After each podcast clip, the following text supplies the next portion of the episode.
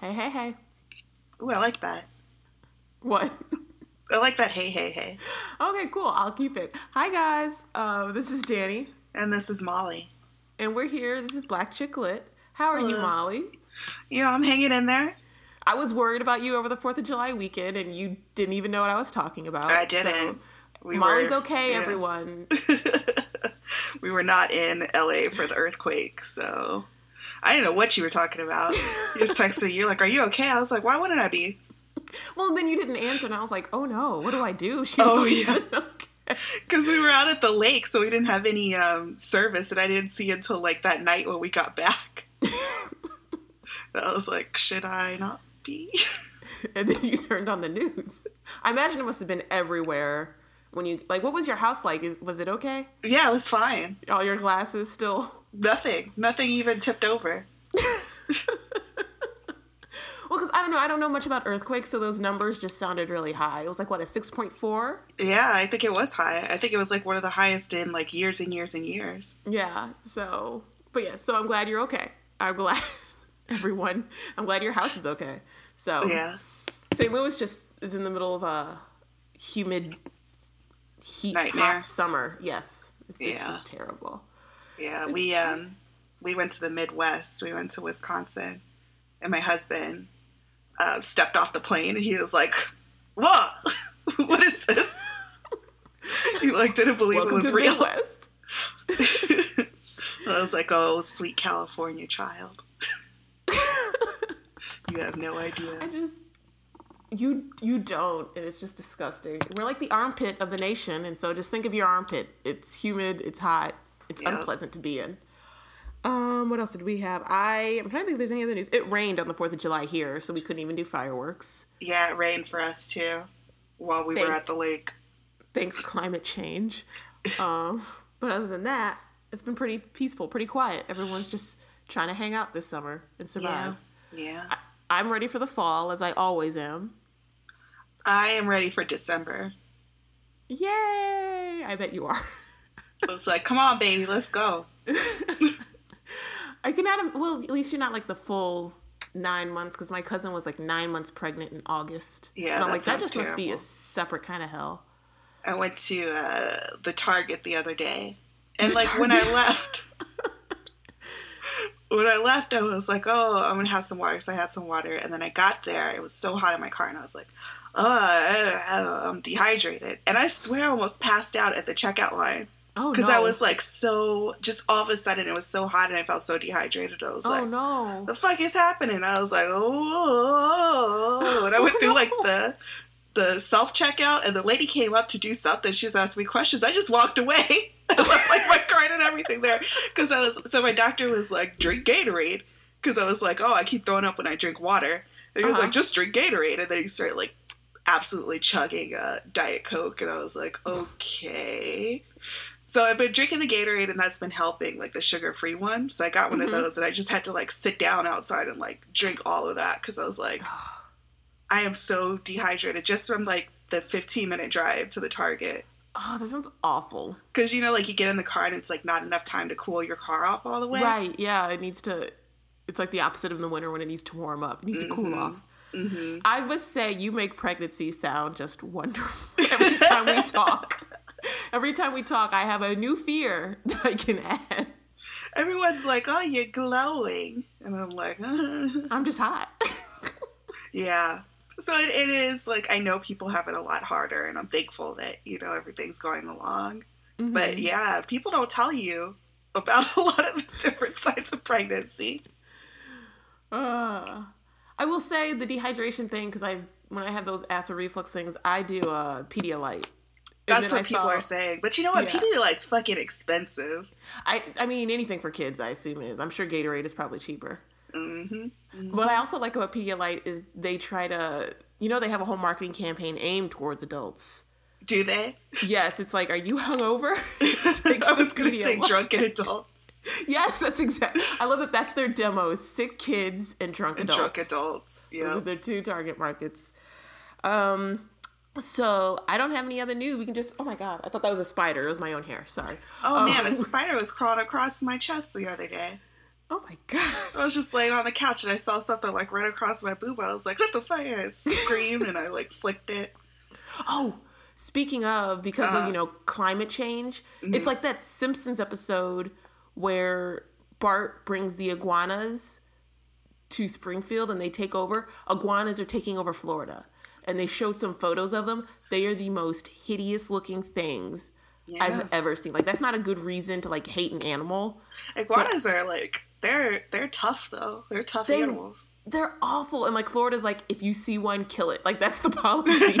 they're like, just kill it. Kill as many as you see. Get rid of them. They're a menace. They're invasive. We need to get them out of here. And like I would be terrified because they have like human looking eyes. They look evil. They look like They're big, yeah. lizard sociopaths. And I don't terrifying. know if you could get sick from touching them, but when I was a kid, we used to go down to Mexico, and uh, I remember like we would hang out with the kid, like we would play with the kids down there, and I remember like this one boy had this like huge fucking iguana that would oh, ride around on his shoulders. And my mom would like scream, she'd be like, Don't touch it, don't touch it. And I think her rationale, I'll have to ask her, is we would get sick if we touched the iguana. But I don't know. I don't know if that's a thing. Or she just didn't like iguana. she just didn't want us around that big fucking lizard, which I get. Yeah. Oh, they look. They just look awful. I think it was the Washington Post, and the photo they used I cringed and I had to click out the window because it was that bad. So that has nothing to do with our actual news. We had actual news. I just wanted to oh yeah your spider story. yeah, in the news. it was in the news. Your spider story reminded me of like the other menace that's now coming. Oh, so and I think that that was a Simpsons episode, right? Like I didn't make that up. I think so. That's past my real encyclopedic Simpsons okay. knowledge. Because there's one where like they get all the lizards and then they get all the frogs, but then they have a whole bunch of frogs. Yeah, and then like the they keep trying to are in Australia. Yeah, they keep trying to fix it by bringing in a different animal, but then oh. that animal becomes a menace. I gotta, I've got to go back and double check. That sounds um, like it. Um, the big news when we were sort of off, our schedule got off because it's summer and yeah, you know, break. Was Angie Thomas apparently got in trouble for saying don't tag me in your bad reviews. Yeah, it was a whole and ass thing, right? It was a whole ass thing with a whole bunch of different hot takes. Like, uh, oh man, yeah. It was like hot take after hot take.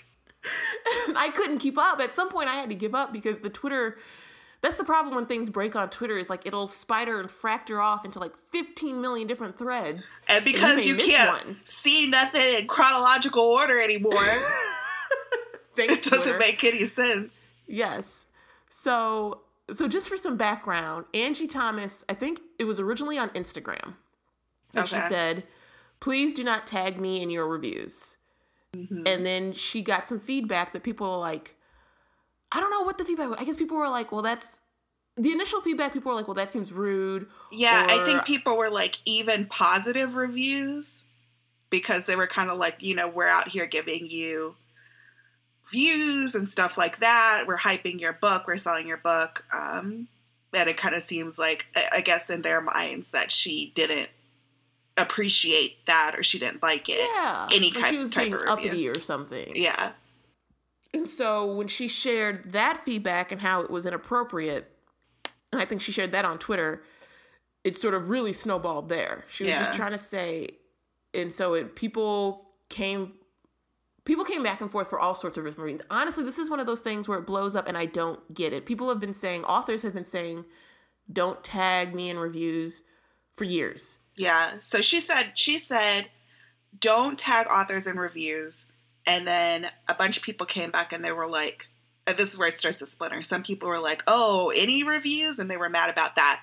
And then a specific contingency, of my understanding of people, were kind of like, uh, oh, well, look at this, you know, hateful whatever. And they started talking about in some kind of another secret Facebook group, which I'm going to say right now. First of all, this is why I don't have Facebook. that and you don't trust Zuckerberg. That and I don't trust Zuckerberg. But secret Facebook groups, y'all, will always fucking get out. They'll always get out. You know why? Because you guys can have a secret Facebook group for fucking years, and it could be about, I don't know, gardening and you can say, I don't like packing peanuts at the bottom of my container plants one day, right? And then Susan, whatever, gets all offended about that. 20 years later, you're saying the N word, right? in the secret group. She's going to remember the shit you said about the packing group, uh, packing peanuts. And all of a sudden, all your texts, everything is out there for everyone to read. It, it'll happen. It'll happen. Don't be saying shit on secret Facebook groups. Because you know there's someone in that group who can't keep their mouth shut. That's yep, the problem. Someone who can't keep their mouth shut, someone who don't like you, someone who has who don't like what you're saying.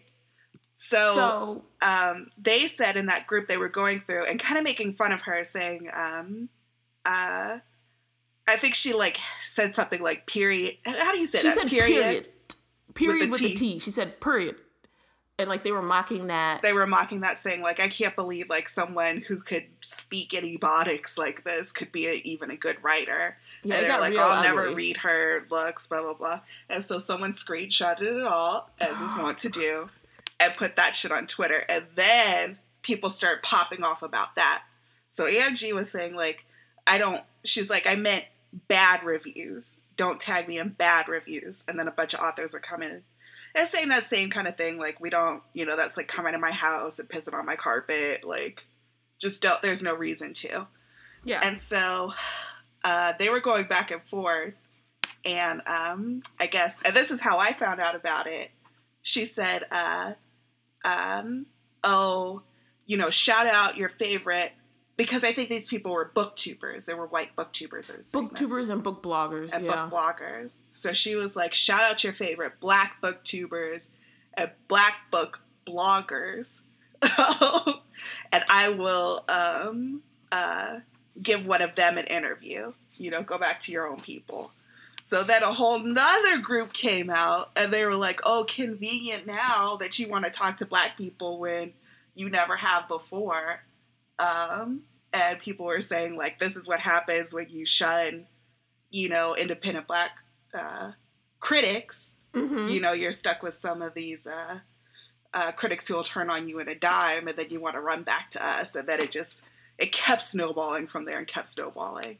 It and at that point, wild. I was like, it's it's it's fucking hot, and I'm tired. That's exactly what you said. Because I think like I saw us being like like a couple people, like one or two people were like, Black Chick Lit. And I was like, why are people tweeting our name at Angie Thomas? I was like, I don't want her to read, listen to our review. Um, and then I, I was trying to follow it, and I'm sure I got some of the details wrong, but that's that's what I was able to. And that's about when I checked out. Yeah, I will say thank you for shouting us out. Always appreciate a good yeah, shout out. I just couldn't it. follow it because it just seemed like it was like a quintessential Twitter mess. Someone says something that is at most that has no controversy to it whatsoever. It's yeah. like the sky is blue, and then someone comes out somewhere else with a differing opinion. Uh-huh. And it blows into a whole thing, a whole and then eventually mess. it lands on racism. And I'm like, how did we even get here? Right. So it's it's wild. So I don't know. It's I do think, and that's been also said that there aren't. I do think um I wonder. So, do you remember back when they invited people onto the set of The Hate You Give? It was a bunch of booktubers who were invited on the set of The this. Hate You Give. Yeah, and like only one of them was black, and they're like, "Why didn't you invite more black booktubers or book bloggers?" And I do think there might still be a few hurt feelings that there's this author, and I mean, like, it's she's probably not responsible for that. She's not working yeah. in Fox's or whoever whoever produced that movie. She's not working in their marketing office. But I, you know, when you're like 16, 17, 18 and you don't know how these things work, like you need someone to, and you want someone to be angry at. It's just, right. It's easy to be angry at Angie Thomas. And I wonder if there's still some residual hurt feelings over that. There could be. Yeah. And I think. And I don't want to, I don't want to say like what other critics like experience is. So mm-hmm. we, we very, we don't really go out and ask authors for reviews or anything. We're too messy for that. We're we're too messy. We are extremely disorganized. There's one person who we were like trying to get on, and I know if we were just more organized, she would have come on, and it would have been like amazing if we could have just gotten it down, and she might in the future. And yeah. then uh, Beverly Jenkins, who just like you know, we just happened. Somebody said, "Oh, go on here." so we're, but that's not really the type of show that we are. So yeah. I can't really explain other or talk about other people's experience and say like, "Oh, this is true or not true." But it's like I can get, I, I totally understand like that might be contributing hurt feelings, feeling yeah. like you're being shut out because we see it all the time where people are going to these trade shows or whatever, they can't get arcs, they right. can't get uh, review copies, they can't get interviews, all this stuff, and then to have someone turn around and say, "Oh, uh, let me go back to the black people," that's never a look that that you know people like to think that they're a second option. Yeah, and I also on that sort of topic, it seems like lately there's been this interesting sort of I wouldn't say it's been negative, but there's been like some friction between like book bloggers and some I say YA authors specifically because that's what I've seen. I think there was some conversations a couple at least a couple months ago where these authors were like I don't like signing books like I don't like it when people come up to me and ask me to sign arcs and they don't want them personalized because they're like people are take because I think what they were saying they were accusing people of getting arcs signed and then turning around and selling them. Uh. And bloggers are like, well, no, we get the arc signed, and then when I'm done with it, if I don't want to keep it, I like to give them away, or I yeah. donate them, or you know, there's you know, there's non there are non malicious reasons for some, why someone may want just like a general signature and not a yeah. personalized one. But the problem was the YA authors were having this conversation on their public feed yeah. and they were they were being a bit um they, now, I don't want to say showing their ass, but they weren't they weren't they weren't they forgot that people could see what they were talking about. Like yeah. there were things like you know, if you don't want my signature, get your ass out my line. It just wasn't a good look for anyone. Yeah. And I think there is this sort of as people try and figure out how book bloggers and booktubers fit in this like ecosystem of publishing and books and like how they fit in the power they have and how they work together with the authors. Yeah. Because book bloggers are like, we, no one's paying us to do this. We don't make money to do this. Most of the time, we buy the books that we're reading and we do this for free. Right. It's not, you know, a free arc. No one's in this to get a whole bunch of free arcs because right. you're going to be waiting for a while. Right. So it's just been interesting, I feel, watching yeah. the whole, the whole book bloggers versus not verses, but book bloggers and authors try and figure out their relationship. Yeah, no, that's a good take on it. Yeah. So I don't. Know. I do. I do think though that she didn't say at the end of the day she didn't say anything that controversial. No. I don't understand why it blew up as big as she did. We've long said, don't tag authors in your reviews, in your bad reviews, and if they don't want to be tagged in any of your reviews, just don't do it. It's not that yeah, hard. It's not. Yeah, just don't do it. Because I could just see if she's still actively writing, she doesn't want other opinions getting all up in her headspace. Yeah, that's fair. Yeah. So, because I'm sure she's working on something. Yeah, I'm sure she is. so, I don't have anything else to say on it. Yeah, I, I, I just, mean, it's just kind of like, I okay. I just love YA Twitter. There's always something. There's a there lot was, of drama. There was briefly some kind of like Game of Thrones incest thing. Like some authors had, I don't know the characters enough, but some authors said they shipped, I guess, two characters who were apparently related, and everyone was like, it blew up into a whole thing. And yeah. I do not know, was it Sansa and Jon yeah, it was. And I kind of, and they were kind of saying like it's irresponsible of her to do this because young kids and this might be an unpopular opinion, but it's kind of like kids should not be reading A Song of Ice and Fire or watching Game of Thrones because there's like there's just a whole bunch of incest in it.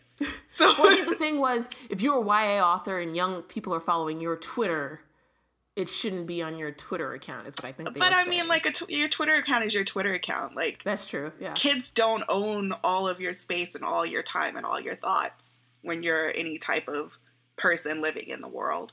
So yeah. it's like if you're a parent, you got to monitor what your kids are watching and seeing, and they shouldn't be seeing any Game of Thrones content. It's not for kids. It's not for kids. They should know who those people are. They shouldn't, you know what I mean? Like, would I put that on my personal Twitter account if that's where my headspace was? No. but am I gonna be like, am I gonna be like, don't do that, don't do that? Like, no, I got, I got, I got fucking bills to pay. You know what I mean?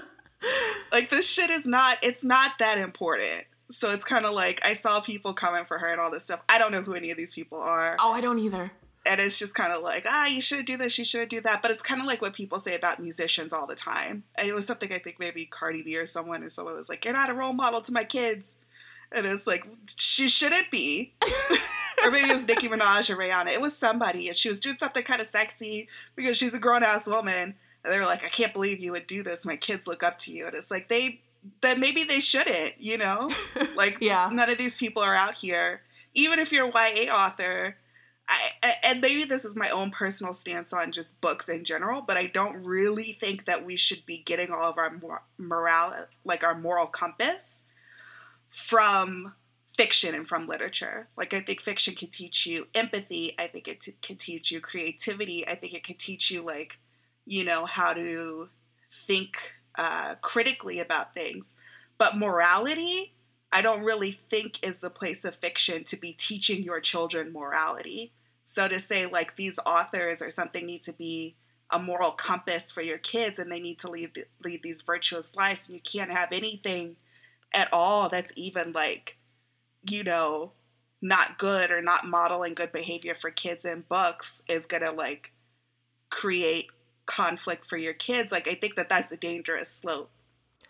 I I agree for the most part. I think fiction does play a role in some moral things because I think that's how some kids first learn about, you know, some quandaries. It shouldn't be the the driving the the main thing. I do agree with that, but I do also agree that you can't expect authors to lead you know, Sesame Street Lives. I don't know what that means, but you can't expect authors to be on 100%, 100% of the time. Perfor- yeah, performing 100% just to make sure your kid isn't seeing something inappropriate. I agree with that. Yeah. Right. And that's and with anyone, really. Yeah, anyone so, of any kind of, you know, TV shows, music, all this stuff. It's like, these are not who should be teaching your kids. Mm hmm. You gotta parent them. That's why I don't you gotta parent them. You it's gotta exhausting. And it's like they're gonna see things that you can counter message. You can take them if you're religious. You can take them to church. You can teach them about history. You can teach them, you know, you can have them volunteer. You can have them do this. You can. There's lots of ways that kids will learn how to be good and bad people. But yeah. I don't. Again, and that's that's an extreme position that I have that I realize not a lot of people will probably share but I don't think movies, television, music should really be teaching your kid, like teaching them how to be a good moral person in the world. Because right. then you get confused about, again, you see an author and they're doing something that you don't like, and you're like, but your book. And it leads to all these issues about artists and their art and can I do this and can I do that? And at the end of the day, it's not that big of a fucking deal, you know? Either you like the book or you don't. I will say Harry Potter, and I, you know I'm not the biggest fan of it. Harry Potter is probably a good example of that because you have all these adults who like learned about I don't know what you want to call it, fighting, fighting, standing oh, up, and prejudice and all this. Yeah, stuff.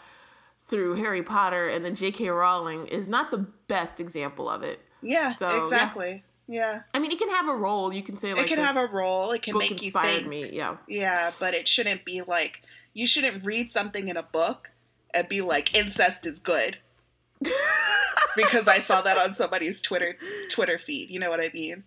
Like that yes, shouldn't no. be the the whole the whole message your kid gets on a particular topic. Is that our pull quote from this episode? um yeah, so thank you YA Twitter and I cannot wait to see what pops off next. it's the best. Uh, I like this other one. I pulled this one because I'm sure it'll inspire Molly to go into lawyer mode.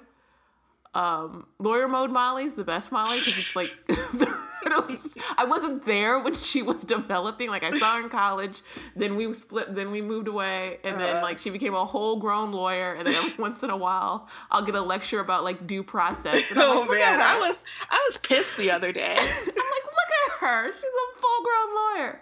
So um, so Microsoft had an ebook service and they shut it down, which makes sense because I didn't know the service know existed, so one. it probably yeah. wasn't doing very well. Um, so customers who had bought books through this service lost them. Um, I believe they were given like a refund. So like they went and said like here are the books you bought, here's your money back. So you know they weren't completely out in the cold, but it is a good reminder to us all that you don't actually own your ebooks. Yeah. You are basically paying licensing fees. Yeah and so they can take those back at any moment. Yeah. And it's just a good reminder. And everyone, so this is what I go through every time I buy a book. I'm like, should I get the paper or should I get the Kindle?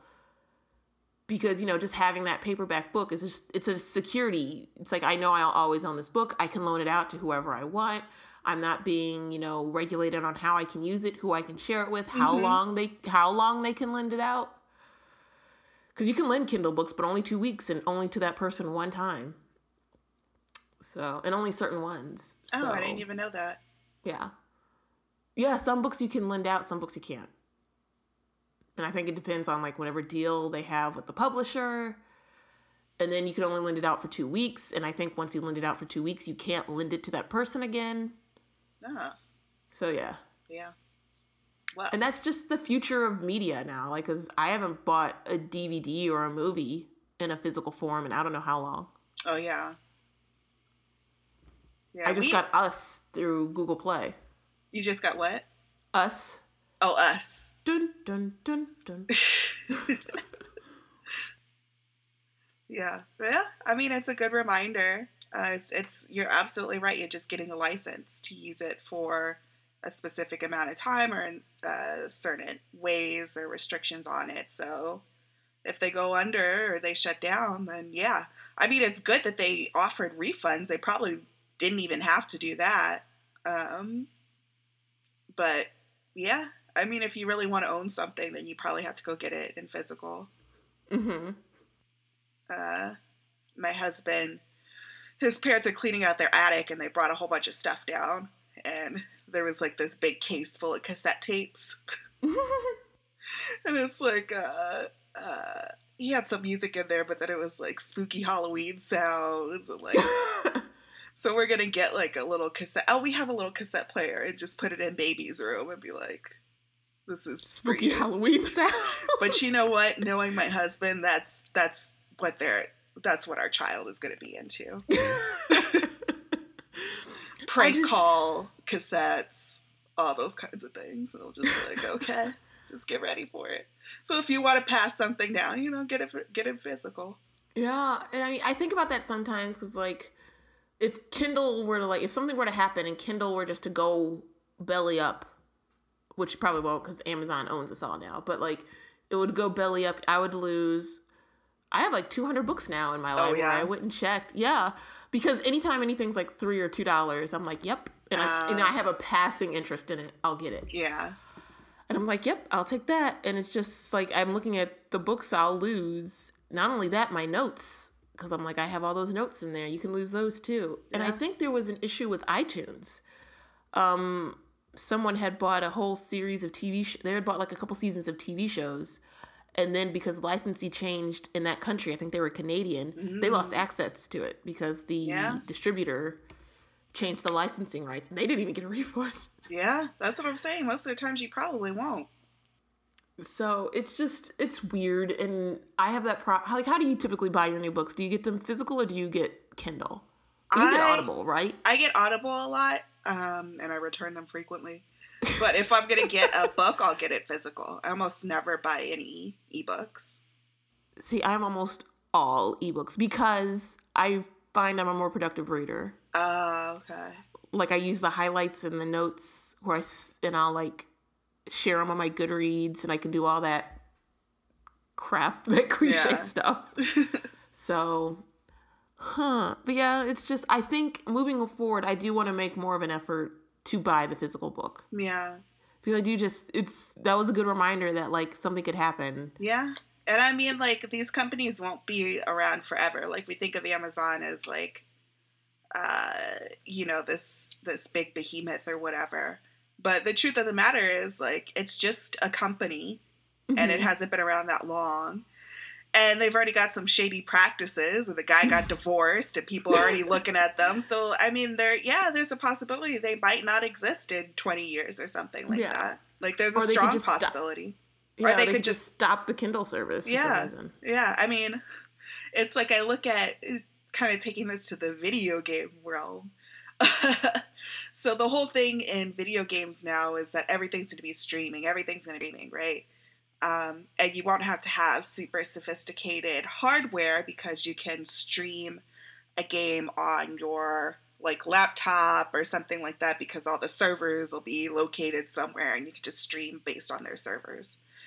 And so Google is going to start like Apple's trying to do this. I think someone else, but Google is the big one. Um, and they just announced it. I forget what it's called. Um, but it's like you won't have to own games. You'll just pay a subscription per month, and you can play any of these games. Da, da, da, da. And so the whole thing is Google is fucking notorious for shuttering their services. Yes. Right? so I was like looking at this and people were like, oh, you could pay all this money and you could buy the games in there if you really want to have them, but you'll get so many for free. Everyone's trying to say, they're saying like the Netflix of gaming. But I'm like, okay, how many Google products in the last like 15 years have like existed for a year and then they shut down immediately? So they have like, a whole graveyard. The Google graveyard. Oh, really? yeah. so it's kind of like it, I just feel like it's a matter of time before this joins it. So I'm like, you, I, I, I wouldn't invest any of my dollars in that because I feel like it'll go away. Everybody wants to be the Netflix of something, and I think it's causing so many problems because they don't understand the reality of how Netflix works. Like, first of all, right. Netflix didn't start streaming; it was like a blockbuster. Right. And now, because of the way the market is changing, Netflix is who they are because they invested in original programming. Right. Like if they had just stuck with showing nothing but old like Friends reruns and Fresh Prince of Bel Air reruns, they'd be in trouble. And I mean, they trouble. are a little bit in trouble right now. Like everyone's like looking at the black box of like their numbers and their their uh, outputs, but it's kind of like nobody knows for sure how well Netflix does. But you're absolutely right. Like that's why they're turning out hundreds and hundreds of original shows yeah. and movies every single year, try to build a huge but uh, uh, and that uh, stuff doesn't stay it? there. It doesn't stay. Bob's, Bob's Burgers was on there, and I was really sad when it left. and I think like The Office is going off, and Friends. All, yeah, God. I don't. I never saw that. I and didn't I'm, either, and I was yeah. so mad they wasted that money to keep it up there another year. I was like, you could have done like you could have made something good, right? Um, but all all those Disney things are about to come off because they're yeah, gonna they are do their own service. So it's kind of like, yeah, they're gonna have to do like you know 45 seasons of Queer Eye each year, and nailed it. and nailed it. And all these weird like torture uh, game shows. Have you seen this? No. What are you talking about? It's like one where it's called I think Flinch or something, and they're like in some barn, and these no. like people in overalls. It's like they're waterboarding people. Oh no! And no. like spraying like uh, flamethrowers near them, and if they flinch, they have to do it again. Oh no. I was in such a bad headspace. I had listened to so much true crime stuff. I was in such a bad headspace. Like honestly, I started binging Living Single because I remember I was sitting on my couch and it's like I need something not scary, yeah, not creepy, yeah. Because I was I was like I wasn't sleeping. It was messing. So I'm very glad I did not see flinch. Yeah, yeah. I started watching I was doing Family Matters because I remember you said the first season held up, and I realized I just couldn't take Urkel. Like yeah. I lived through Urkel, I can't handle it again. So I did Living Single, and I've been so happy. I'm in a much better headspace than I was a month ago. That's good. All that stuff was messing me up. I could yeah. not. We talked about this a bit. I could not deal with it. Yeah, it gets to you. It does. And I think like yeah. the commodification feeling of it too. It's like at some point you're like, ah, these are people yeah, and that that was another thing that was feeling creepy. Like I was listening to something about Serial. I don't like how Serial in that whole case has been handled at all because I feel like yeah. no one talks about the victim. Yeah. Like yeah. she's never. She's kind of like an afterthought. Yeah. So, and I'm like, well, I mean, they found him guilty and they denied him another trial. So there must be, and I don't know. There's some people who are really into that case, but when I listen to it, I mean, like, well, it sounds like he did it. Like, yeah, it kind of sounds like he did that shit. I don't I don't feel like there's really that big of a mystery hidden here. If I had to so. guess, they found some evidence, and again, this is just me talking out my ass, but they found some evidence that for whatever reason wasn't admissible. Um, mm-hmm. Either they came by it in some way that they shouldn't have been doing it or something. And then they got that kid Jay because he was kind of like a, you know, the weird kid, the weirdo mm-hmm. kid and they got him to sign a confession that probably wasn't 100% true and then that's how they got that's how they got that information in and he he did it i could be wrong i don't know shit about this i listened to serial and that was it i haven't done yeah. all the other stuff but i it just like spawned a whole like there's like a whole serial subculture yeah, of like podcasts is. about the podcast. Yeah. Books about the case. And I'm like, um, it's just you're right. The commodification. Yeah, it's like there's a lot of pot. If you like pot, if you if someone came to you, if your niece or nephew said, "I listen to a podcast," you're like, "Podcast, let's listen." And then you saw Serial, you like Serial, you're like, "Hey, I like this podcast." There's a whole ecosystem out there outside of. Mm-hmm. Uh, the NPR shows, outside of the serial type shows, outside of the mm-hmm. Gimlet type shows, you know. Mm-hmm. There's a whole bunch of us. I mean, I don't have to say that to you because you're listening to us and you can't get much more niche. unless we were also yeah. like playing Dungeons and Dragons or something. I do love that's what I kind of love about podcasts is like you pick a thing, someone's out there talking about it and putting it up on Spotify or right. iTunes. Right. So I stopped all my true crime podcasts. The only one I still listen to is True Crime Obsessed because they talk about true crime documentaries. Mm. and it's like a comedy one and they've done some pretty light ones mm. the last few weeks so i'm like okay i can deal with this. Like apparently i didn't know that the backstreet boys and NSYNC were founded by a scammer. Oh like, like i a, saw a, something about that. like he's like a ponzi scheme guy. He ripped them off. Oh my god. And like they talk about how NSYNC sued him in court and I guess the Backstreet Boys just bought him out. Mm. But like he left that and then went in to a blimp fraud. Like he was into blimp fraud. It was blimp fraud. he would like he bought a blimp that he knew was not airworthy. Uh huh. And he insured it, and then he sold sponsorship rights on it. Oh. So if it flew and it was successful, he got the sponsorship money. If it crashed, he got the insurance money. He was That's, scamming people left and right. It's crazy to run that to run that scheme with your with your vessel being a blimp. It was a blimp. He was like apparently obsessed with blimps, and so he would be like, "Hey, Jordache." Apparently, Jordache was the victim. He's like, "We'll advertise your. Are they Jews? Are they jeans or shoes? I can't remember. Oh yeah, they may be both." And like, yeah, and he like scammed him. It was like a Jordache blimp. It was hilarious. So that's why I still listen to True Crime Obsessed because like they're very light. Did um, you know? Here's a fun fact: there are only like a handful of blimps in the whole world. I believe like we thought like in the early 1910s or whatever, we were like, oh, blimps are going to be the future, and then didn't like the Hindenburg happen, and we were like, yikes. Yeah, I think there's like maybe 20 of them. I can't remember. I heard this like very recently too. That like there are far, far fewer blimps in the whole world than you think. I just think blimp is a funny word. It is a funny so word. It's just kind of hilarious. so um, yeah. Blimp so yeah, crime, that was. huh? So now I've got to watch because I'll listen to it without watching the documentary, but now I've got to watch that because I had no idea.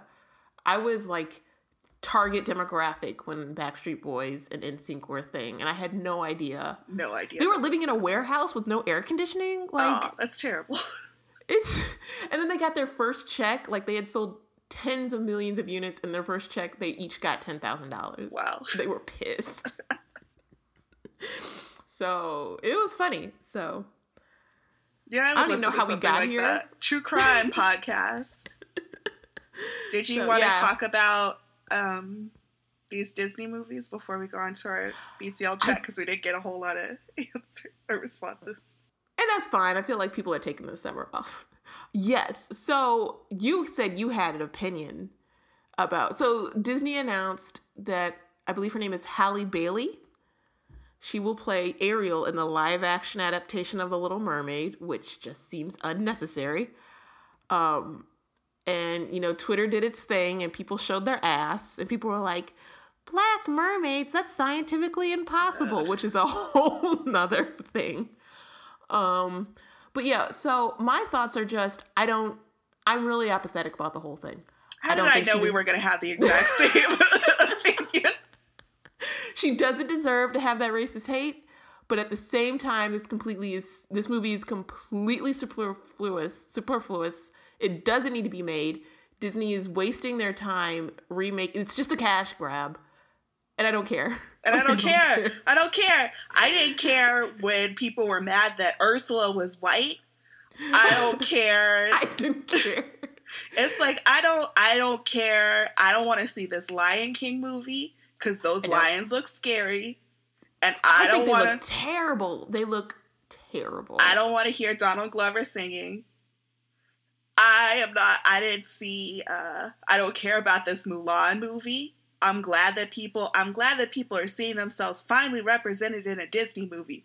But at the end of the day, Disney is a huge fucking company that don't give a shit about me. They just want my money. So exactly. I truly don't give a fuck. Like you're the biggest company in like in maybe in the world, but definitely in entertainment, and all you can think to do is to do live action versions of movies you released 20 years ago. Right. I don't care. It's like you own every fucking thing. Like yes. I think the last remake I saw that Beauty and the Beast remake, and I only half-ass watched it. I didn't like, see I that shit. I had it. It was on Netflix. Uh-huh. I didn't uh-huh. go to see it. It was on Netflix. I uh-huh. had it uh-huh. playing in the background while I was cleaning up. Yep. And I'm like, oh, that was not good. And I haven't seen any of them since. I think I saw the Jungle Book one for some reason, and the whole time I was complaining. That one I think was better than the original. Oh, yeah. I'll give it that. I can't I even that remember the original. I don't like the original. I mean, there's something about those '60s Disney's movies. I don't, I don't like it. I thought that, and I thought Maleficent, like when they were trying to do something different, that's when they were okay. But like, I didn't see none so, of those. I didn't see the uh, the Alice in Wonderland one. I didn't nope, see. I don't see anything with Johnny Depp in it. Did you see the video that was on Twitter where they compared? I think they did this with Aladdin too, where they compared like the animated one with the new one, and they just look so boring and slow because they don't have the energy. You can't with live with photorealistic lions and yeah, have them dancing and tap, yeah tap dancing and soft shoeing and doing, yeah, yeah, have that same fun energy. It just looks boring. Yeah, I just I don't I just don't care. It's like I see why I see why they're doing this. Because if they're gonna remake all those uh, '90s Disney movies, right? Which mm-hmm. it seems like they're gonna do, because I think now that they're they're gonna do Hercules, and they said they had something like are they? Yeah, they have something like 20 films that they're gonna do. I know they were doing Lilo and Stitch, and like at first I that, that sounds nasty. I don't want to see Stitch. it's gonna be a nightmare. It's gonna be nightmare a nightmare. I don't want to see that. But it's like okay, think back to those. I can see why they're doing this. If you think back to those um, uh, 90s Disney movies, what do you think? I think white I mm-hmm. think white people.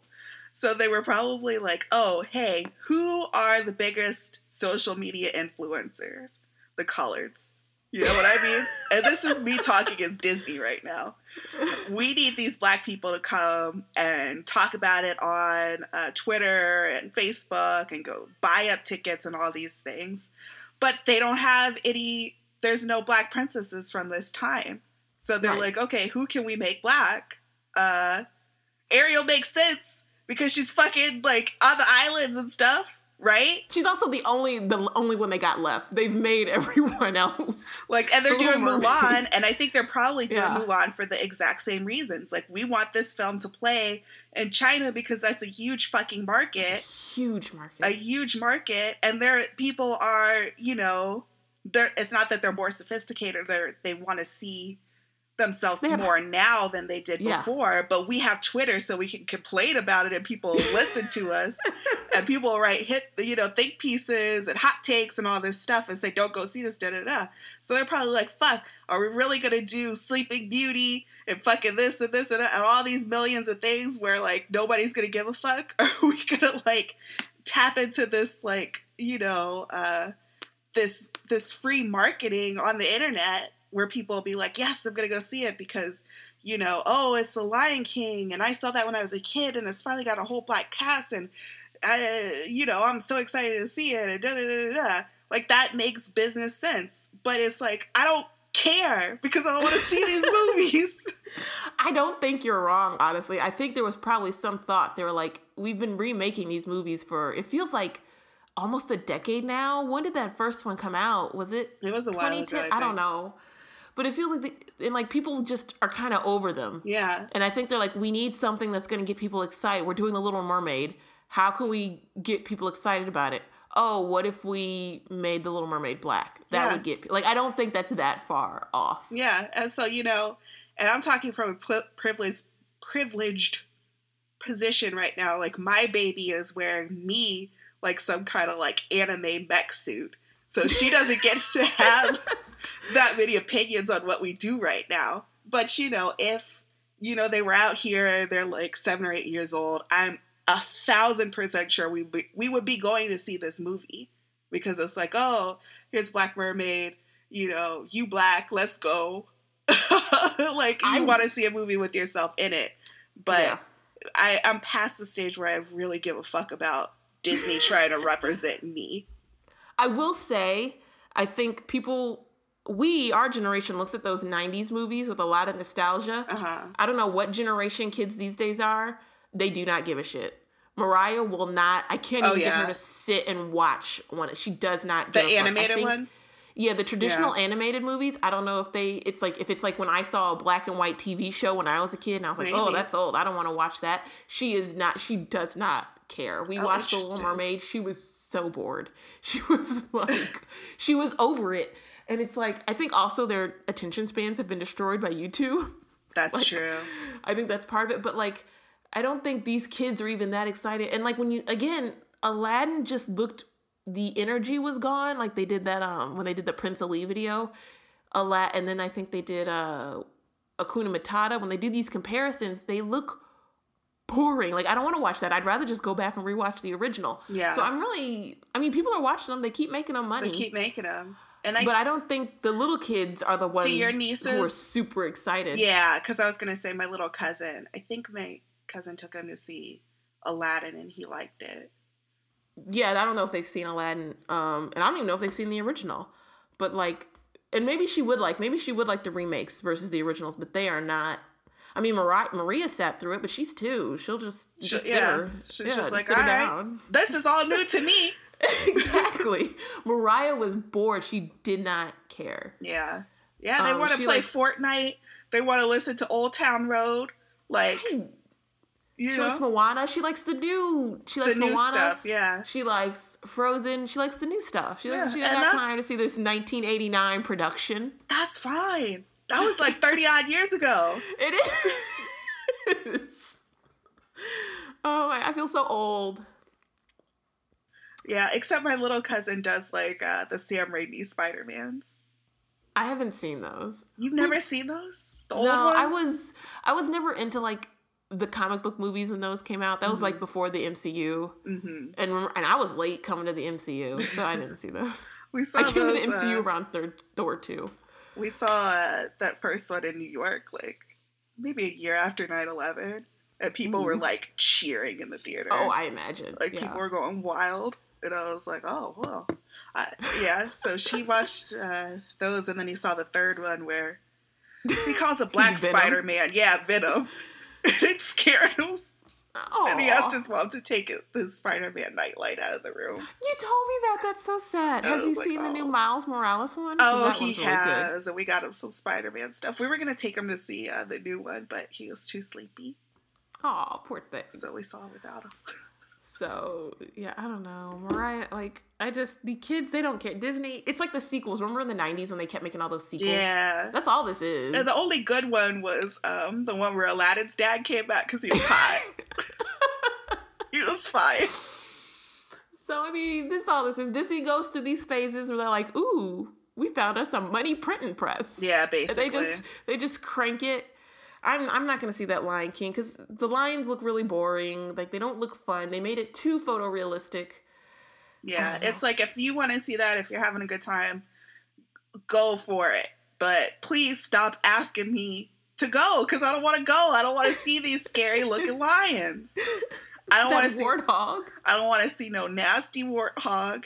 I don't want to see no nasty looking photorealistic, whatever the fuck that means. Uh, uh, Stitch from Lilo and Stitch. Oh, I don't. Mm-mm. I don't want to see Melissa McCarthy down in the ocean singing. I just don't care. Yeah, I don't want I just, to. I'm, I'm just like I'll just watch the originals. My mother, for some reason, was inexplicably excited about the Dumbo movie. Like she bought it. We own it. That Dumbo looks Dumbo. scary. That Dumbo looks scary. He does, and it got bad reviews, but she was like really excited to see it, and we were supposed to go see it in theaters, and we never did. So she went and bought it. I think just to spite me, and she keeps telling me, she keeps telling me it's in the family library. You should check it out. I don't want to watch that Wait, creepy Dumbo. Does your mom make you check out movies from her? Well, because like we buy them in Google Play and you can share uh, them. Ah, okay. So like if we buy a movie and then you check to add it to the family library, like we can see each other's purchases. I don't know why like, I was thinking she had like a whole little mini blockbuster or something. No, my mind went no. in a totally different direction with that. No, so we buy all because she does. So Google, it's this is too much information about my mother, but Google has this like survey thing and you uh-huh. like take surveys, you get money in the form of like Google Play oh, cash. Yeah, I done some of those. yeah, so she'll she she's got like almost a hundred dollars. So she'll do that she'll buy movies using that. Okay. And so she bought Dumbo and she's like, It's in the family library, you should watch it. And I'm like, first of all, like the original Dumbo was weird. It didn't really have a plot when you get down to it. It's like adults harassing a baby elephant, and then the elephant gets drunk, learning, and gets then drunk, flies, and then using its freakishly big ears to, you know, defy the laws of physics and fly. Yeah, that's about it. With some racist crows in there. thrown in just for good measure, just because it was what? When did that come out? The fifties. It came. Oh no, it came 60s. out in the thirties or the forties. It was. It's a lot. It's a lot older than you think. So I mean, when you look at it, I don't get that offended by the crows. We're really off topic now, but I just want to say I don't get that offended by the crows. I feel like I'm not offended as I should be. But I'm like, that's my guilty thing. It's like I see the crows from Dumbo and I'm like, eh, I mean, and they are called. There is one called Jim Crow, Jim and I Crow, feel like that yeah. should be really bad. But like, they got black voice actors to voice them. I mean, I don't know. I should. I don't care. I think that's the thing. It's like you know, I I feel bad that this happened, and I feel bad that it perpetuated in people's minds that it was okay for this shit. Like Jim Crow, it's funny, it's cute. Yeah. Um, but like, get upset. You know, there's a lot going on right now. I think that was right before World War II, so y'all were about to have a lot of problems. Yeah, you didn't even know. Yeah. So I also on that didn't care about, and I this one makes me probably feel bad. The Colin Kaepernick shoes. Well, I didn't even. I wasn't hundred percent sure what that was about. I think here's the thing: Nike made these ugly ass shoes.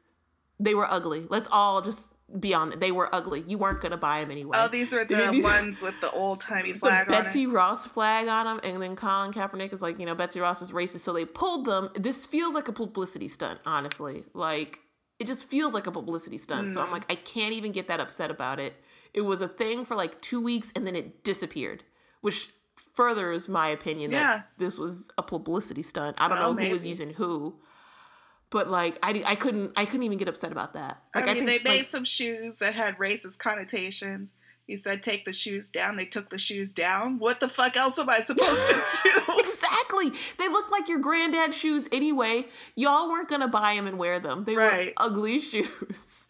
And I did see some guy, some people were like mad at Nike, and they're like, "We're never wearing Nike again." It's yeah, like that's that's fine. You don't have Nike's to. Nike's doing just fine. Nikes are expensive they don't want your dusty bra money. so I don't know. I feel like there's so much shit happening. Like every time I hear about some crazy weather thing, like Guadalajara got that hailstorm.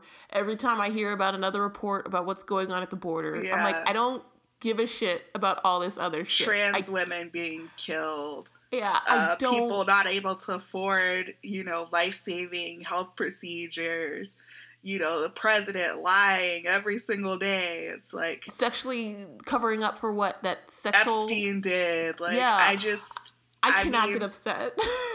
I understand. Maybe it's it's like good to feel like okay, I could be upset about this thing that isn't life or death, and I yeah, can I let go too. some of these emotions that I'm feeling because yeah, you do kind of feel powerless in the face of a lot of these things. But I just don't think I have the energy. And then when I really think about like that that it's a Disney film and it was like Disney is doing like all these like atrocious things. Like it's kind of like I, I I can't get mad. I personally don't feel bad that Disney isn't representing me when Disney's doing all this stuff that it's kind of like I I don't I don't know. I don't want to be affiliated with that. Yeah. yeah.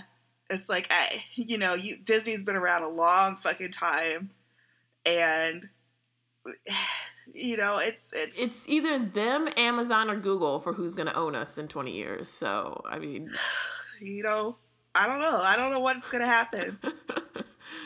So well, on that, I, that note, was a really depressing note. I know. I thought it was going to be funny, but it was just like.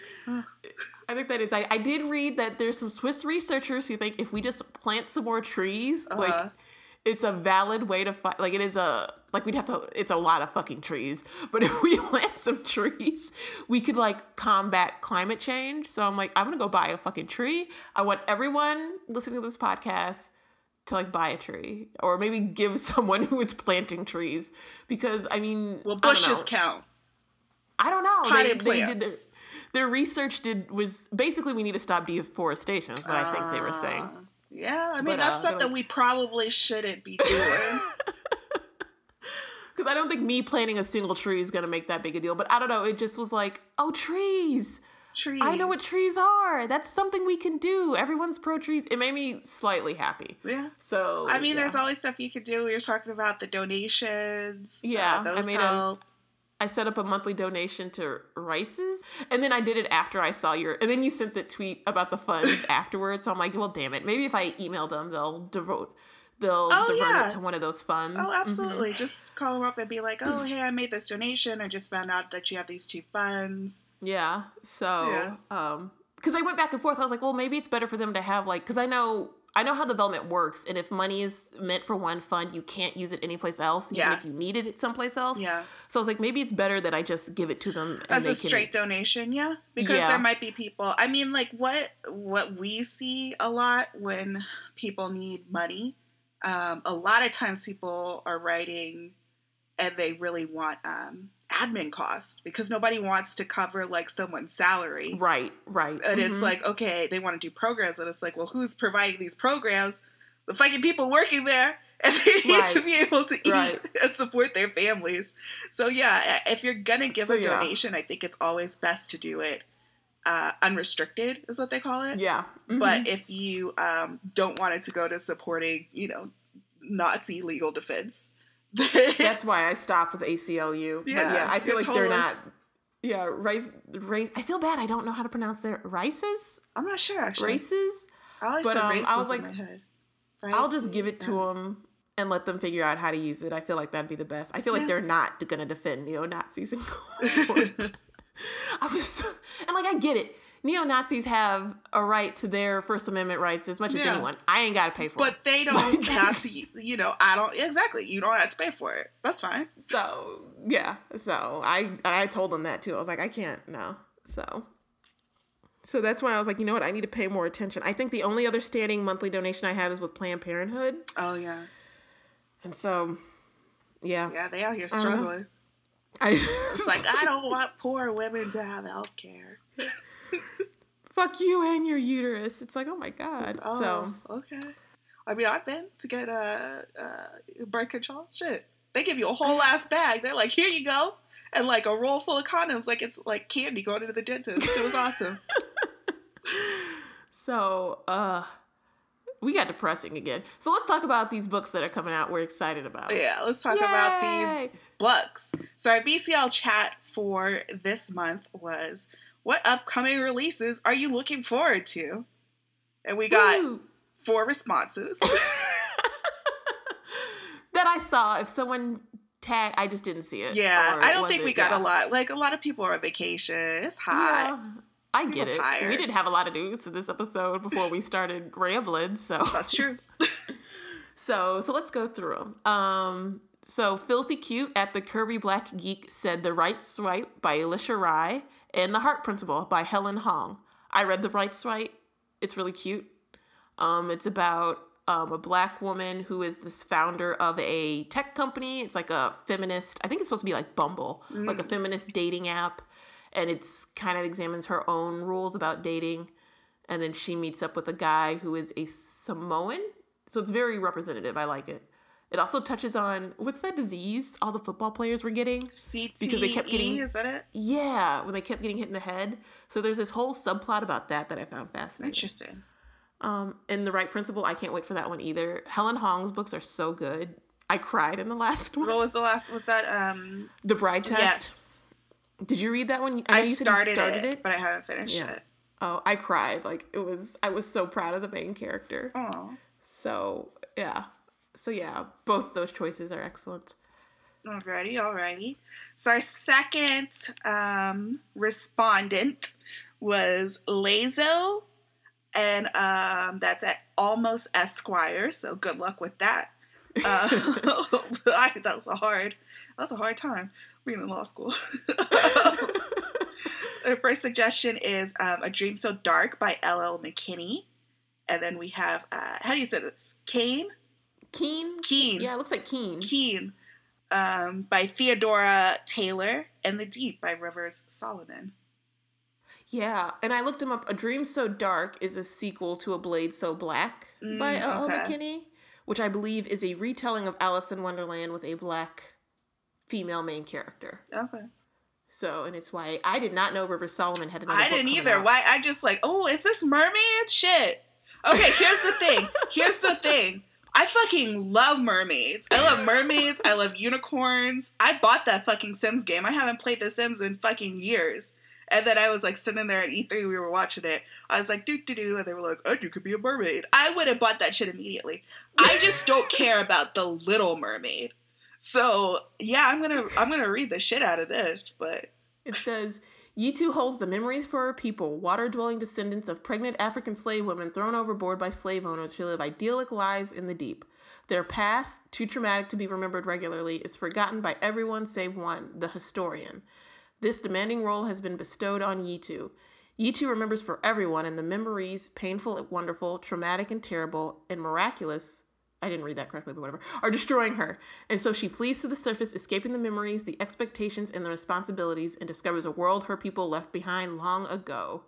She will discover more than she ever expected about her own past and about the future of her people. If they're to survive, they're to reclaim the memories, reclaim their identity, and own who they really are. Ooh. Yeah, shit. I'll read this after uh, baby gets here. But um, November fifth is when it comes out. Oh, okay, so that'll be that's close to my due date. Um, Save it for uh for labor room. I don't know how that works. Oh, that fourth trimester. Yeah. um, but yeah, uh, fucking what's it called? I cried like a little dumb baby. Um, that ghost ship one. What is that? Unkindness of Ghosts. An Unkindness of Ghosts. Mm-hmm. Man, you know what scene I'm talking about. I cried like a little dumb baby. I was I like, cried no, for most of the whole book. Don't. And, did, did, did, and it looks like Daveed Diggs co-wrote it. Who is, is that? that he played uh, Jefferson in Hamilton. Oh, you know, I still haven't seen Hamilton. it's it's hard to get tickets. Yeah, we were entering that fucking contest every day, and I was like, uh, "What's his name? What's his name? Frank, the Hamilton guy." I know you can't hear me. I have on headphones. Um, uh, he's like me. What's the guy's name who did uh Hamilton? Lin Manuel? Lin Manuel Miranda. Thank you, both of you, for saying that in unison. I was like, give me tickets. And he never did. yeah. Molly, I've never heard Molly that excited as when she saw this had mermaids. I'm telling like, you, I love them. You know, on my computer, I have a folder that just says unicorns, and it's all pictures of unicorns. I did not know this. I love I just seen a picture shit. of my niece. She had a dance costume where they dressed her up as a little unicorn. She has a little gold horn on her head. It's the sweetest she's looked all year. She's developed attitude. She is two years old and she's sick of everyone. Well, we said she has a little brother now. That wasn't part of the deal. she was supposed to be the baby. And she's gonna let everyone know how upset she is about it. now it. she's a so. middle child. That's a bad. Exactly. That's a bad deal. and the second daughter. And the second daughter. So, yeah. So. But yeah, that looks really good. Yeah. I don't know much about Keen. I think it looks like a romance, and it looks like it's a an indie press. Mm, okay. It, it doesn't have a cover yet, so. Oh, okay. It's really new. He's broken, dangerous, and determined to get me back. Ooh, watch out. um, our third reply was from Tammy Jones at I am Tammy J, and she said, "Dressed in Dreams: A Black Girl's Love Letter to the Power of Fashion" by Tanisha Ford. And let me say, I saw this. I looked it up after as we were putting the outline together. I want to read this too because it sounds really good. From sneakers to leather jackets, a bold, witty, and deeply, deeply personal dive into Black America's closet. In this highly engaging book, fashionista and pop culture expert Tanisha C. Ford investigates afros and dashikis, go-go boots and hot pants of the 60s, hip-hop's baggy jeans and bamboo earrings, and the Black Lives Matters inspired hoodies of today. And I'm like, hmm, ooh, I like that. I want to read that. Because as I said, I've been reading, I've been watching and Living Single, and like the fashion, the 90s. Yeah it's so good because everyone has like their own style, so you get a really good look of all, yeah, like the subculture. So I, am really excited. I would I want to read this good. one too. That one looks really good. It came out this month or last month. Came out in June. So yeah. Okay, and then our final respondent, um, Sherelle at Sherelium, uh, said the Nickel Boys. That's by Colson Whitehead. I've read that one. Oh, okay. How was it? It was good. It, I, it's short. It's about 200 some pages. Okay. And I will say what I found as a relief is it is about so it's about um it's an it's a fictional take on the Florida Boys Academy. Oh, you did tell me about this one. Yeah. yeah, which was a site where with like a uh, they had a lot of abuse, a lot of trauma, and I'll say the book doesn't delve like it talks it touches on it, but it doesn't delve too much, and I appreciated that. It's not mm. graphic and it's not very explicit, and I'm like, thank you because I yeah. didn't need that. Yeah. So it's good though. I liked it. It's interesting. It's more of an examination of like like an optimist versus a, a pessimist okay. or like a, a realist. A realist. So okay. yeah, interesting. interesting. So I still haven't read an Underground Railroad. Whoops. Girl, I started it. Did you? I was like, oof. I gotta, I gotta do it at some point. Like it's on my bookshelf. I know it's really. I've heard it's everyone's. I gotta do it. Yeah. We'll get there. We'll get one day. that was a month we did like our like when we did Beloved. We need to do another. We need to oh, find another, another book about, shame. Yeah, books we should have read by now. Yeah. Oh, we should. Maybe in the winter. That's the time yeah. where I put like all the heavy stuff. Yeah. It's like summer. There's like butterflies floating in my backyard. A little hummingbird, a little red hummingbird comes by, floats yeah. outside the window. I'm like, oh, I can't. Yeah. I can't get in the right headspace. Oh no, I don't believe you. There's something about winter and it being dark, and be like, yeah, this is when we read this shit. Yeah. Like, you're trapped indoors. Yeah. Read some Colson Whitehead. It's like face yourself. Learn about your ancestors. Right. So. Huh, okay. Well. Alrighty. Um. So yeah, let's do our wrap up because I think we've rambled a good long time at this point. By this time. I mean, you know, it's our summer break too. We're allowed That's to true. be a little goofy. That's true. It's like you know, so, some people take off for the summer. They do. They go on a whole summer hiatus. I was thinking about that. I mean, I guess we do sometimes. We just don't plan it. That's true. we're just like, whoops, we were gone. It's like we're back with our so. Halloween we- read in December. that was that was great. I love that. I want us to do another black horror. I do too. I actually saw a couple, and I meant to write them down, and I didn't. Save a like I'll look too because like I did like that. I like I like non real like true crime is a whole different kind of horror, but like supernatural. Yeah, supernatural. Let's horror. do the ghost. Yeah, let's do that. Yeah. So yeah, we can do that again. Okay. All right. So you want to say what our next? Oh, you what are we reading? I was going to ask you what your most anticipated read was. I don't have one. That's why I asked. Mine, I um, The Water Dancer by Ta-Nehisi Coates. Uh... It is his first novel, a magical realist plantation story set about a boy born into bondage who discover he possesses a supernatural gift. And it looks like I guess he like is a waterbender. Oh. In I don't know, he can control the water. So the cover looks gorgeous. Magical realism on a plantation. So that was my most anticipated read. Oh, okay. Some other ones were said, like the romance ones. we got those covered. You know, he wrote an article about Kanye West that like I almost cried reading it. Ta-Nehisi Coates? Yeah, Ooh, it's really good. I think it's uh, I just looked it up to make sure it wasn't him. I'm not black, I'm Kanye. Kanye West wants freedom, white freedom. Yeah, Kanye has been the biggest disappointment of the well, not the biggest disappointment. There's a lot of there's a lot of disappointments, year, but, but, he's there. He's he's on the list.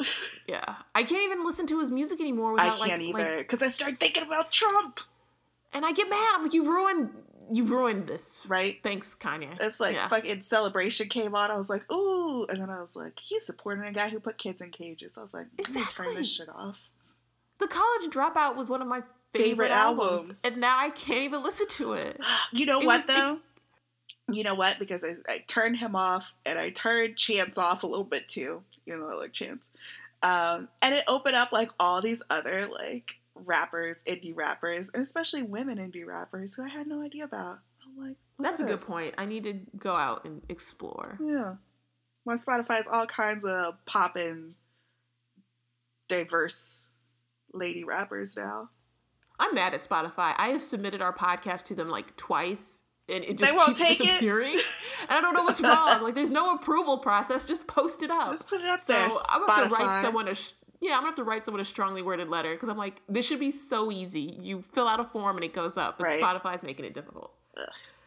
So, but yeah, no, yeah, I'm gonna I'm gonna check that essay out because I liked um, Between the World and Me. I would like to see his fiction. This is like his first fiction piece. That'd be interesting. interesting. and the cover just looks gorgeous. Oh, okay.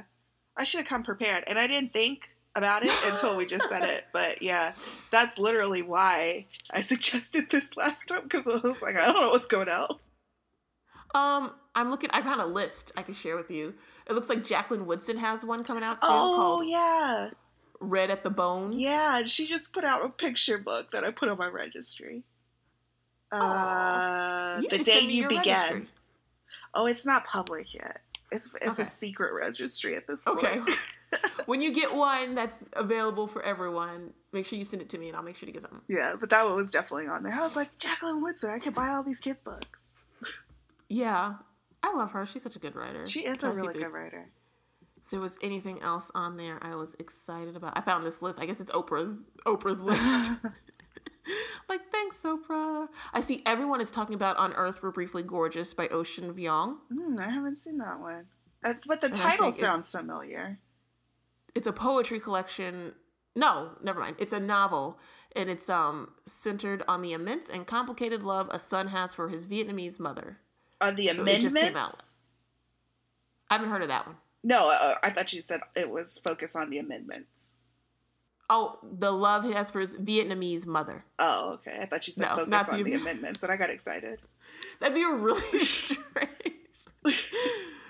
Um, so no, it's about a mother and his son. Oh, okay. Or mother and her son. I can speak. So, but yeah, this list is a little old because they've got gingerbread on it. Oh, okay. I feel bad for Helen Oyeyemi. I liked gingerbread. No one else did. Oh yeah. It was like an. I think I told you it was like a Afro British Night Vale. That's exactly right. how it felt. Like if Night Vale took place in a black family in the UK, maybe this. I thought it was great. Well, you know, sometimes we have an opinion and nobody else agrees with us, but that doesn't mean that we're wrong. Exactly. so, so yeah, let's wrap this up. What have you been reading, Molly? Okay, so I have been reading Exhalation by Ted Chiang. Hmm, I haven't heard that one. It is um, a collection of short stories. Do you know the uh, movie um, Arrival? No, I'm bad at movies. It was the one where aliens come and they have to figure out the alien language, and it's a sci-fi, but it's a really optimistic sci-fi. Um, and so it's kind of he. So he wrote the story that that's based on, and this is his uh, new collection of short stories, and it is amazing. It's so good. I have to look it up. You said the arrival is the movie. What was the name of the book? The name of this new one is Exhalation. Exhalation and it's fantastic. Now I want to go back and read the first one because I said that that one's even better. But it's like the few that I've read so far. It's like uh, one was, and it, it's interesting because they'll have the story, and I'm listening on Audible, which I actually really suggest. Uh, because he reads an author's note at the end of each one that explains how he came up with the concept of the story. Oh, that's cool. So he did a time travel one, and it's like um, uh, they call it like a gate of years, and it's like set in like old timey Cairo and Baghdad. And it's basically like you can walk through this gate and you can go forward 20 years or you can go backwards 20 years. But you can't um, change the past or future at all. And you're so just there. You're just out. there, and you can talk to your old self. You can do all these things, but you can't. Uh, you can do things to influence it, but if you do it, that means that you're always going to do it. So one guy comes and he talks to his older self, and the older self knows because he did that when he was younger. If that makes oh, sense. That's that's cool. And so he said, I like those kind of books. Yeah, he said that it's like uh, he wanted to write this time travel story based on this like the- theory of time travel where it solves all these mathematical problems.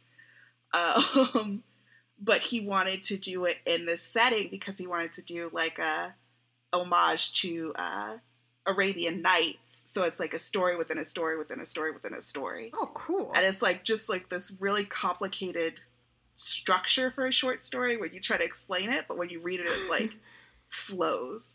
And then they did one, the one that made me cry, Exhalation, is about like these robots and their universe is dying, but the guy is like, if you find this, then he explains like how basically he can like live again, even though his whole civilization is dying. And I was like, oh my god, because it's like the obvious influences are like global warming and like self destruction yeah. and all this. But the guy's like so hopeful. He's like, I know we're gonna die, but uh, maybe someone else will find us and be able to build on what we did and be better. And I was like, oh no. And then there's one, the other one, and this one's a long one, so I'm still on it. It's like uh, basically if, uh, uh, what was it, Neopets uh, came to life and what would the uh, ramifications, the moral ramifications of that be? Oh, that's interesting. It's really, really good. I really highly recommend it. I'm gonna check it out. I'm not very good at reading short story collections. Like I buy them because you do a lot of them. Yeah. And also like like Heads of the Colored People. I still want to read that. Oh yeah, it's good. And like I get really excited about it, and it's like I don't. I don't know what it is with me. short story collection. I would I would suggest the Audible for this one because like okay most of the stories are about an hour. Some of them are a little shorter, and one of them's uh, quite a bit longer. But it's like if you have an hour, you can just bang one out, and then it has That's the uh, uh, afterword by him, which is like. Does he read the he, story? No, he doesn't read the story.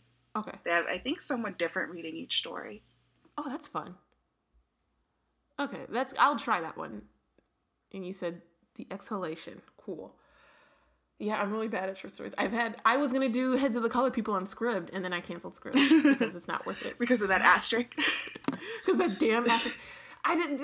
They took half my Audible, my audiobook wish list away with no explanation. And I'm like, how? Sorry. this isn't truly unlimited Scribd. You're limiting me. And you're not telling me why. So, yeah, no. I did my 30 free days and then I was like bounced. Um, Sorry, I'm trying to. I was drinking water. I started laughing. You can edit that out. You can edit my section out. I'm gonna leave it just to see how excited, how funny you found me. Um, I'm in a real reading slump. I only read like I read like 16 books in May, and then I followed that up in June with like two. Um, That's all right. I following the wedding date, I read Forbidden by Beverly Jenkins because I needed a palate cleanser. Mm-hmm. um, that's not my favorite book by her, but I keep reading it because it's like someone in Goodreads compared it to like the Great British Great British Bake Off, and like that's exactly what it is. It's like it's really chill. There's like all these descriptions about food. People are just hanging out. Like it's very soothing, and no one's acting like a dumbass. so, so I was like, good. No one's enraging me. So I read that. Um, then I read The Radium Girls: The Dark Story of America's Shining Women by oh, Kate Moore. That. That's wild. I knew about like the Radium Dial Company but it's just surreal to read about. Like, to like, I can't believe like at the turn of the century, it was a fad to just like irradiate yourself, like to drink drink radioactive water. Ugh. People would have these jugs that were like radioactive, and the idea was you would put water in it, let the water get radioactive, and then you would drink that because they thought radioactivity was good for you. Oh. And like, and like there was radio, there was radium toothpaste, there was radium uh, vitamins, there was radium like they were so careless with it too. Like they would take the waste from the radium factory and they would sell it to like the city so that they could use it in like children's playgrounds what? as like sand and material. Like they just did not, they had no idea what they were messing with wow. at the turn of the century. And I just like, it was just so new. They had, even though there was early evidence that like this shit burns and it can kill you. They're just like, yeah, whatever. So it tells the story of like the dial painters and the radium corporations who were not told the dangers of radium. They eventually got like cancers and they got sick, and so they sued. Um, it's sort of like the development of the first occupational hazard, like occupational laws mm. and the mm. and OSHA and all that stuff. So it was really interesting. Like um, the company was wild. it's just wild like they would spread rumors that they had really died of syphilis, oh. not of like the radiation cancer, and then they're like, "Well, it's your pat. It's not um, what's it? It's not a statute of limitations. It's like maybe it is a statute of limitations. They told when them they really only the had two. To- sue. Yeah, yeah, to sue. They're like, you only have two years to sue, but a lot of these diseases took longer to, yeah, yeah. to uh, to appear, and so the lawyers were actually really good, and they sort of like like one guy was like, well, since you lied about the effects of the radium, the statute of limitations really shouldn't take effect until the women learned about the truth. It was interesting. I'm not going to read it for you, but it was interesting. Just the fact that we were all, not we, but like people were just irradiating themselves. Yeah, just for funsies. For funsies in the 20th century. Um, and then I reread A Prince on Paper because it's like my comfort read now too, because I'm just that big of a cliche. It was when I was in my bad headspace. Oh, and I was like, fine. Yeah, I was like, no more true crime. no more of this mess. I can't take it. Yeah. So that and living single, and I got myself out of it. Hey, eh, so I am currently reading Queenie, and it's it's something. I'm gonna write a review. You can see it on my Goodreads, but it's she's really depressing. Queenie, someone needs to get Queenie a therapist. and that's it. I feel really rambly. It's been an interesting episode. It's been. I mean, we didn't come in with much, but we made something. We made a deal. so, um, so as always, you can follow us on Twitter. We're pretty active over there at Black Chick dot Jack. Ah. Black Chick Lit at you know, there's an at sign before our name. That's how you find yes. us there. On Instagram at BCL Podcast and uh, visit us at blackchicklit.com. Yep. If you have questions or comments, you can email them to contact at blackchicklit.com. And don't forget to rate, review, and subscribe to us on iTunes and Google Play and write a strongly worded letter to Spotify. Fine, because they can't get it together. Or just, you know, tweet so. them, say, hey, what's up? Why, why is our podcast not Where's appearing? Black Chick my favorite podcast. exactly. So, um, we did want to make sure you join us next time. I almost said next month, but next episode when we read They All Fall Down by Rachel Howzell Hall. Yes. It's a summery suspense thriller, and I'm excited. I'm excited too. I'm excited to see where this goes. We're, we're picking interesting books for the middle of this year. we are. Controversial book. So I'm excited to see where this one goes. Yes. Uh-huh. Awesome. All right. Thank you guys awesome. for joining us. Thanks, guys. And for putting up with us. Next time we'll be more structured. I mean, that's always been the nature of these chats. That's true. They're kind of they're all over the yeah. place. the book episodes are where we follow the rules and then we fall apart. That's true. I mean, you can see we fell apart at the end here. Exactly. Or I did. Uh, thank you guys. Bye, guys. We'll see you next week. Two weeks. You Two, know. Yes. You'll see us. You'll see us. us. You'll see me coming around the mountain. you'll know that it's time for another podcast. You'll be exactly. like, "Oh, Black Chick Lit is back. Time to get my headphones." Apparently, our audience is made of like 19, 1840s prospectors. Maybe so. why not? Bye, guys.